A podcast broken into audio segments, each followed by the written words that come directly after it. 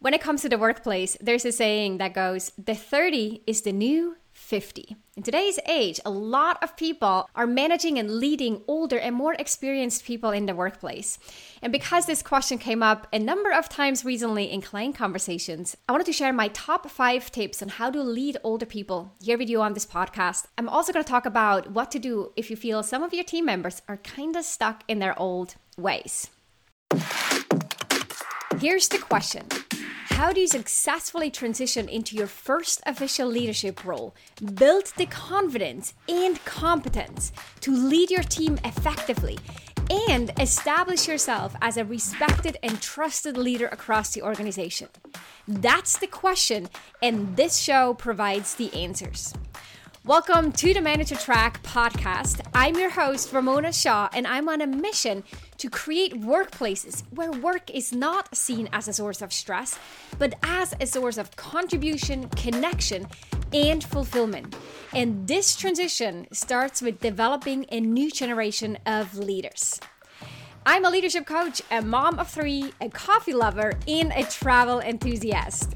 Stick around because in this show, you'll learn how to think, communicate, and act to become a confident, high performing leader people love to work with. Let's go. Welcome to this episode of the Manager Track podcast. Thank you for tuning in. I hope you had a great start to 2022, and I hope it was a little less rocky than it was on my end.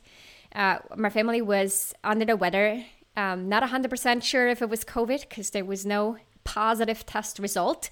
However, it uh, is very likely. And with that, managing work and sick kids and not feeling great myself for a couple of weeks, for some time. And I felt pretty worn out already in week one of the new year. So it can only go up from here. Uh, I feel a lot better today. And I hope that you're healthy too, and so is your family and your loved ones. Now, today's topic was actually inspired by a couple of conversations that I had with clients around the challenges and insecurities that they experienced with managing older people. And I've personally been in this situation as well. And I remembered that I was. Uh, worrying about it, and that it was something that definitely occupied my brain for quite a bit. I thought that my two clients me were probably not the only ones uh, navigating this challenge and looking for some tips or that could find it helpful to hear some suggestions on how to best deal with this. So I took this opportunity to share my five tips with you today. And I also want to talk a little bit about what to do if you feel your employees are kind of stuck in their old ways. And sometimes this goes hand in hand with managing older people, and sometimes these are two completely different situations. Now, before we dive into my five tips, actually, I want to share with you results from a survey that was published on careerbuilders.com. In the survey, they asked people who were managed by a younger boss how happy they were with their younger boss. And of all the people who said, I'm not happy with having a younger boss, here were their five most common answers to why they are not happy with their younger boss. The first one, mentioned by 55% of those employees who are not happy with their younger boss, is that the boss thinks they know more even though I have more experience. The second one, at 42%, is that the boss gets defensive when I question their decision. The third one, at 38%, is that the boss demonstrates favoritism towards younger workers. The fourth one, mentioned at 34% was that the boss assumes I don't know how to do certain things. So the assumption there. And then the last one at 21% was that the boss assumes I don't know how to use technology. I, I find this really interesting because clearly all of these five reasons are completely within the boss's hands to course correct, to not fall into these traps. You can absolutely, and we're going to talk about this in the five tips, but you can absolutely prevent being perceived as a boss who thinks knows more than the older, more experienced employees. You can definitely be a boss who doesn't get defensive when being questioned or when your decisions are being questioned you can for sure not play favoritism towards younger workers or make assumptions about what they can and cannot do, including the usage of technology. So, the good news is that you have a tremendous amount of influence. Just the fact that you're a younger boss does not mean that you're going to be less respected or less valuable in your role by itself. So it's all about your behavior and your approach in managing and leading older people. So here are my five tips to this. The first two are actually a little bit more around your mindset. The very first tip that I have is to understand and embrace the idea that honoring and leading are not mutually exclusive. So, honoring older people, being respectful and grateful for the experience that they have, and acknowledging that can go hand in hand with you leading older and more experienced people. So, you can honor them and you can lead them at the same time. The way to honor and lead them uh, is what we're going to talk about in a little bit. But just from the get go, understand that if you feel uncomfortable or insecure about leading older people, you being a younger leader does not mean that you can't honor them. And there's something cultural about this too. I think certain cultures have way more of an honor system or a value around honoring older people. And that can make it tricky in the workplace. And sometimes that can get in the way of you then actually showing up and owning your title, which brings me to my tip number two. Again, this is all about your mindset and your attitude about you being a younger boss. Some of the biggest problems actually come from a lack of security on the boss's end. So, being defensive, for example, if your decision is being questioned, is likely a sign that you're somehow insecure about your decision or about being the younger boss. Otherwise, if there's no insecurity and someone's questioning you, you would just engage in the dialogue non defensively and keep making your case or being curious of why the other person disagrees. The defensiveness comes from a place deep down, sometimes, of insecurity. So, you owning your title, realizing that you're there for a reason, that you bring a particular asset and a value to the organization and to your team in that role also, realizing that not everyone wants to lead. So you might have older people or more experienced people on the team, but they may not want to lead. So you're filling that gap. You're stepping in and taking on that responsibility. And despite the discomfort that you might have, and so for you to be effective, you have to get over the discomfort and work on developing your confidence in that situation. It's going to make you so much more effective because you're not going to be defensive, you're not going to be tiptoeing or walking on eggshells or being insecure with decisions and so forth. So that was my tip number two. The first one, honoring and leading are not mutually exclusive. And the second one, own your title, know why you're there, and developing your confidence are all about your mindset. This is the inner work you got to do in order to become a better leader on the outside. So then, moving on to tip number three, which is now we're moving more towards your behaviors that you demonstrate, is that when you work with older people, or also when you work with experts that have an ex- a level of expertise way beyond what you have, even if they're the same age or younger, is that you want to demonstrate curiosity. Instead of listening to respond, you want to listen to understand. Let me repeat. When you talk to older people or more experienced people, you want to listen to understand, not listen to respond. So demonstrate curiosity coming from this place of I, I, can learn something from everyone, from the people who are way younger and the people who are way older to those in my field and those who do something completely different. Another way to make this a little bit easier, in fact, that I think is helpful to consider here is that when you in your personal life have relationships and friendships with older people and with younger people. That um, curiosity mindset and the openness and the comfort with engaging in dialogue and conversations with people of all kinds of age groups actually comes easier and will help you in the workplace too. So if you realize, oh, in my career, I'm actually going to have to lead way younger people, I'm going to have to lead way older people consider expanding your circle of friends in your personal life to these age groups as well. I think there's a really big opportunity to transfer those skills from the personal to the professional life and vice versa. So that was tip number 3 is to come from a place of curiosity, always trying to understand first. The fourth tip that I have is to always remember that you, as a leader, have to adapt your style. There's not one way to lead. You have a natural leadership style, which is the way that you would like to be led by your boss.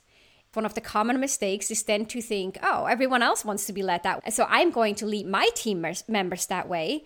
It's not true. You want to look at what do they need from me? How do I meet them where they're at? what are their preferences what's their natural style what's their language and, and what motivates them and then you adapt your style you flex your style to their preferences. And this specifically applies to managing older people to look at how do they communicate. If they prefer to have a phone call versus a slack message and you want to convey something important you want to influence them don't send them a slack message just because that's your preference. Pick up the phone and talk to them directly. And on that note of flexing your style, one of the other common issues that I see here is that when you're in a different generation or you're coming from a different field or a different background in general, we have all these implicit expectations and assumptions of what someone knows, does, prefers, wants, needs, and so forth. But you, as a leader, you do not have a crystal ball. You don't need to have a crystal ball, but you need to have the courage to have conversations with each member on your team about implicit and explicit expectations and maybe even assumptions. So instead of assuming, like you heard in that survey, in the survey results, so instead of assuming that someone knows something or doesn't, or is tech savvy or not, ask them like what's your most comfortable way of communicating? How quick do you expect a turnaround to emails or to a phone call? What tools you find easy to use? Um, what tools you find easy to use? What tools you find hard to use? Ask these kind of questions and don't make assumptions. The likelihood that you and someone who looks like you and acts like you and is the same age as you and navigates the same social circles as you then the likelihood that they have the same implicit expectations is a lot higher than the likelihood that someone who's from a different generation has a different work experience or different background. The chances that you run into a conflict because of misunderstandings and incorrect assumptions is way, way higher. And then my last tip is about asking questions, offering challenges, painting the picture, of the vision, and, and is that you want to emphasize your ability to cast the vision or develop a strategy and to challenge your employees that you want to ask them thought-provoking questions help them see different perspectives expose them to new or different opportunities or to help them shape their role in a way that is fulfilling to them that is your job. Way more so than giving direction on the how or giving advice. And actually, this is a, a lot more of a coach like leadership approach, right? That you're going to embody here with people who are older than you or with people who have a, a higher level of expertise in a certain field than you do. We're giving answers and direction on the how is actually pretty ineffective and probably frustrating to your employees. So, this situation is actually forcing you to grow in these areas, and that will benefit you as a leader down the road very typically, if someone becomes a manager for the first time, they may be sort of the high performer on the team. Then there's an opening, they start managing their former peers but they're clearly recognized as the expert, as the highest performer on the team. They have their team's respect and they're able to give answers, to give advice and suggestions and so forth. And then as they grow and expand their scope of responsibility, they'll be leading down the road, they'll be leading people with higher levels of expertise or deeper knowledge on a specific aspect. And at that point, this shift to becoming more coach like will be called for if you're managing older people at the very beginning or people with high levels of expertise, you're just going to be pushed into that growth arena a little bit sooner than others may be. But look at this as an opportunity. And at the same time, be patient with it. This may take time. You may not gain the respect from your older employees just by having one conversation with them give it time. It's like, you know, you're planting the seeds in the garden and then you got to water these seeds. And over time, the flowers will grow and ultimately bloom. It's the same thing with these relationships. Stick with it, Practice these five tips that we talked about here and be patient to seeing the results. Now, as I promised in the beginning, I want to quickly talk about what to do if you feel your employees are stuck in their ways. And sometimes I see this with small things. For example, well, they don't want to use this one particular task management tool and the rest of the team is on it. And them not being on it or them not being consistently updating the tickets or the tasks is creating a burden for the rest of the team. And I, I don't know how to get them to do this because they feel like they've done their job successfully for the last 20 years without the tool. That's just one quick scenario, but I've seen all kinds of forms and shapes of challenges like this in conversations with clients or in my own personal experience as well. What you can do in situations like this is first off, you want to be really clear on the impact that that behavior has. So, asking for help and really saying, hey, I need your help with this because here is what it does when you do XYZ. The impact it has on the rest of the team is so and so. The impact it has on me and my ability to, for example, articulate the status of certain projects to my boss is getting in the way of us being perceived as a high performing team.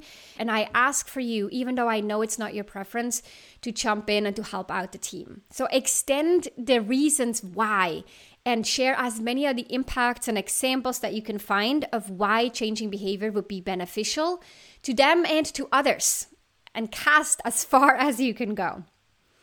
Another sentence that you want to add to your repertoire, or another phrase, maybe more specifically, is Would you be willing to? So instead of telling or directing someone to do something, start your sentences by saying, Would you be willing to? And you'll see there might be a little bit of a shift in people's openness to agree and find a compromise. Then, if they actually do it, even if it's just a one off, but that you actually see them demonstrate that behavior that you asked them to do, then give them a ton of praise and also, again, let them know the positive impact this behavior had. Make a big deal out of it. And I'm not saying go all rah rah, you don't need to do that, but you want to be really clear on hey, when you updated the tasks, it was super helpful because within a minute, I had a good grasp of where we're at and I was able to articulate this to the team that we're working with. And as a result, I was able to secure more resources, which again will make the job for all of us, including you, a lot easier. So I'm just, I'm kind of the dots for the person to see not just what happens if I don't do it, but also what does happen. What's the positive outcome if I do follow through?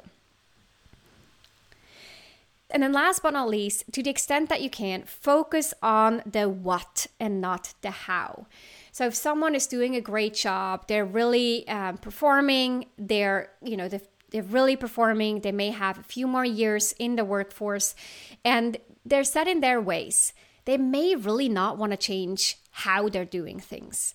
And so you have to ask yourself is it worth overall for me to keep this person on and benefit from their expertise and their steadiness and their reliability? And it makes sense to give in on some of the how to and let them do the way that they want to do it.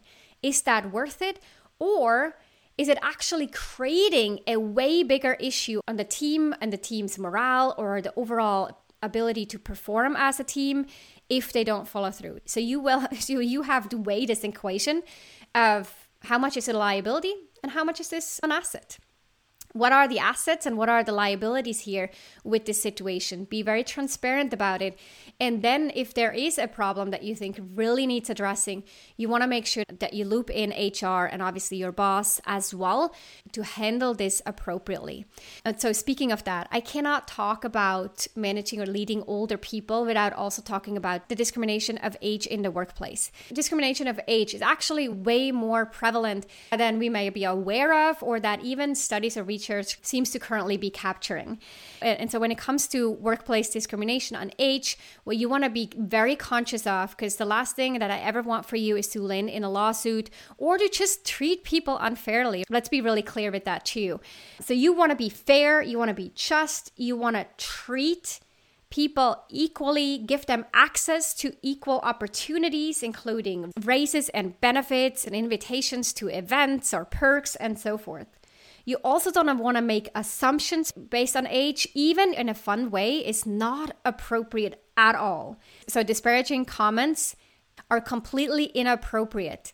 So, whether your team members are younger or older, do not comment on their age or make assumptions of what they may need or want based on their age. Telling someone who's older to take it easy for a while is inappropriate or assuming that a woman in her 30s doesn't want to have a job that involves a lot of travel because of wanting kids or having kids is also inappropriate.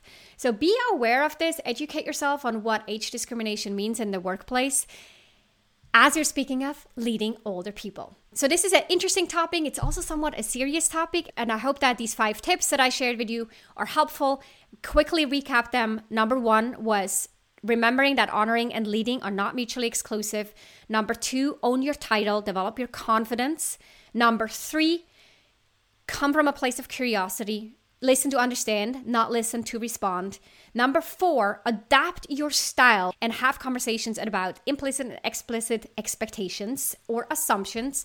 And number five, quickly develop a leadership style that's a lot more coach like, focus on casting the vision, developing the strategy, and helping your team members be successful, considering what success looks for like for them is what you want to focus on as a manager and leader who has older people on their team.